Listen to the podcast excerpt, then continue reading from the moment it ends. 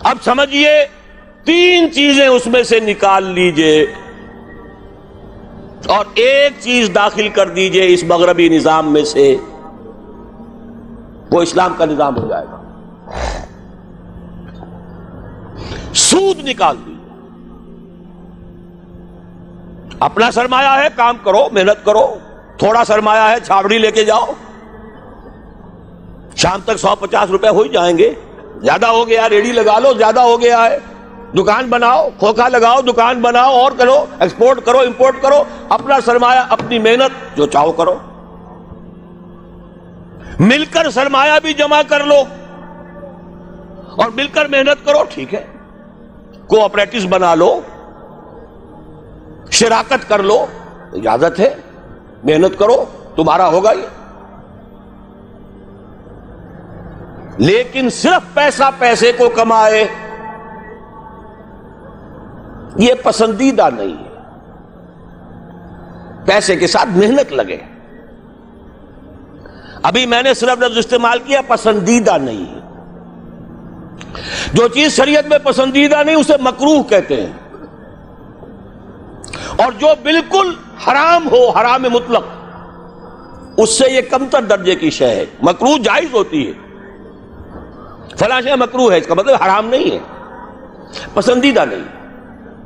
اب اس کو یوں سمجھیے، اگر آپ اپنی نقد کی پونجی کہیں رکھ کر بینک میں اور بارہ پرسنٹ یا دس پرسنٹ منافع سالانہ لے رہے ہیں جس میں نہ آپ کی کوئی محنت ہے، کوئی دخل نہیں ہے، یہ سود ہے، حرام مطلق ہے، اتنا بڑا حرام ہے جتنی کہ کوئی دوسری شے حرام نہیں۔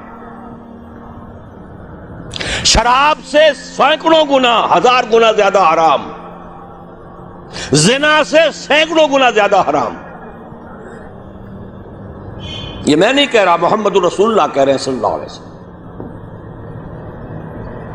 الربا سبعون حوبن سبعون جزن اس سود کے گناہ کے ستر حصے ہیں۔ اے سروہا، سب سے ہلکا اس کے مساوی ہے۔ این کہ ہر رجل امہو، کہ کوئی شخص اپنی ماں کے ساتھ جنا کرے۔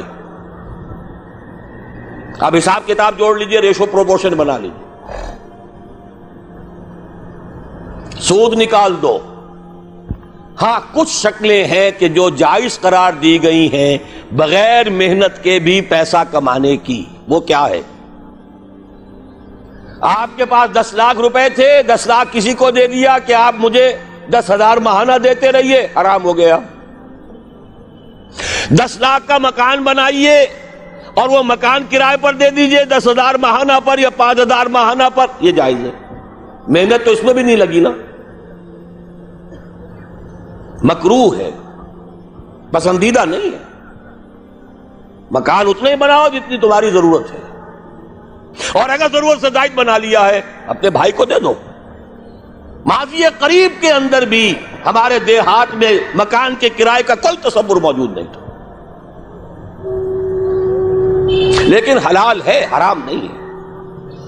البتہ اس کو جو چیز کوالیفائی کر دیتی ہے وہ کیا ہے؟ پیوریفائی کر دیتی ہے۔ وہ یہ ہے کہ دس لاکھ اگر کسی کو نقد دیا، تو اس کا بھی امکان ہے کہ وہ پندرہ لاکھ بن جائے، بیس لاکھ بن جائے۔ اس کا بھی امکان ہے، پانچ لاکھ رہ جائے سال میں۔ وہ مائع ہے فلوئڈ ہے۔ اس میں اگر آپ نے نقد طے کر لیا کہ میں تو اتنا لوں گا، یہ حرام مطلق ہے، سود ہے۔ لیکن مکان دس لاکھ کا بنا کر دیا ہے، تو ظاہر بات ہے کہ اس سے وہ کیا لے گا؟ سوائے اس کے کہ مہینے بھر رہا ہے، اس کا بدل آپ نے لے لیا۔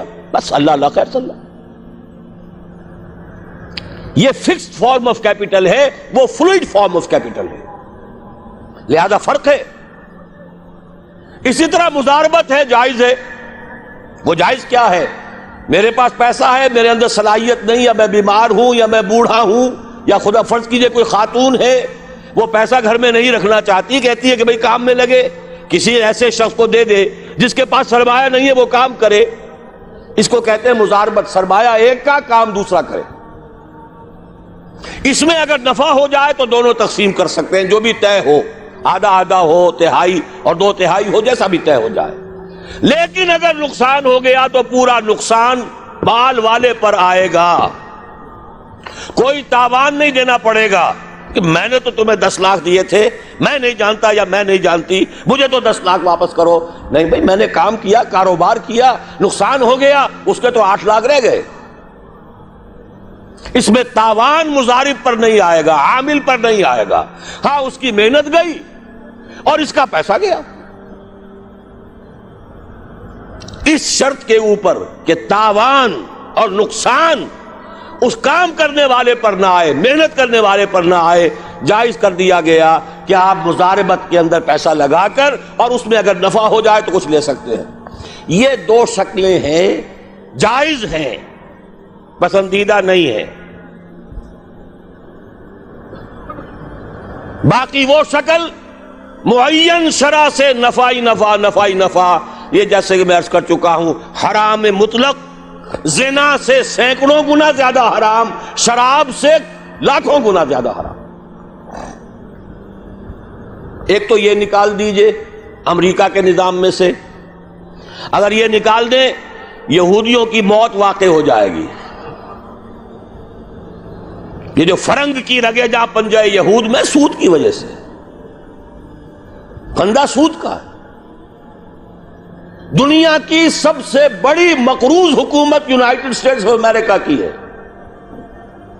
قرض خواہ کون ہے؟ یہودی بینکرز ہیں۔ اور امریکہ کی حکومت جس کو عالمی اور سپرم اور سپریم طاقت کہا جاتا ہے، اس کی حکومت کو اپنی کرنسی پر اختیار نہیں ہے۔ Issue and control of currency is not in the hands of the government of United States of America it is in the hand of the bank which is owned by the Jews دوسری شے کون سی نکالے امریکی نظام میں سے؟ جوا. دیکھیے، چانس بھی ایک فیکٹر ہوتا ہے۔ جو بھی پروڈکشن ہوتی ہے، کچھ کچھ کچھ اس کا سرمایہ ہے، کچھ محنت ہے، کچھ چانس بھی ہوتا ہے۔ وہی سرمایہ، وہی محنت آج زیادہ دے گیا۔ وہی سرمایہ، وہی محنت کل اتنی کمائی نہیں ہوئی۔ وہی سرمایہ، وہی محنت پرسوں ہو سکتا ہے لاس ہو جائے۔ چانس ہے لیکن بحث چانس کی بنیاد پر کمانا حرام مطلق۔ یہ فرق ہے۔ جوا کسے کہتے ہیں؟ داؤ کھیلو۔ محض چانس۔ وارے نیارے لاٹری، یہ سارا سٹاک ایکسچینج کے اندر ایک دم زلزلہ آ جاتا ہے۔ کیوں آ جاتا ہے؟ ساری اسپیکولیشنز کے اوپر معاملات چل رہے ہیں۔ اور جن کے ہاتھ میں وہ لیور ہے، اس سٹاک ایکسچینج کا یہودی، ذرا حرکت دیں گے، زلزلہ آ جائے۔ اسی لیے کہا گیا، فصل باغ کا پھل جب تک آ نہ جائے، اس کا ٹھیکہ نہیں طے کیا جا سکتا۔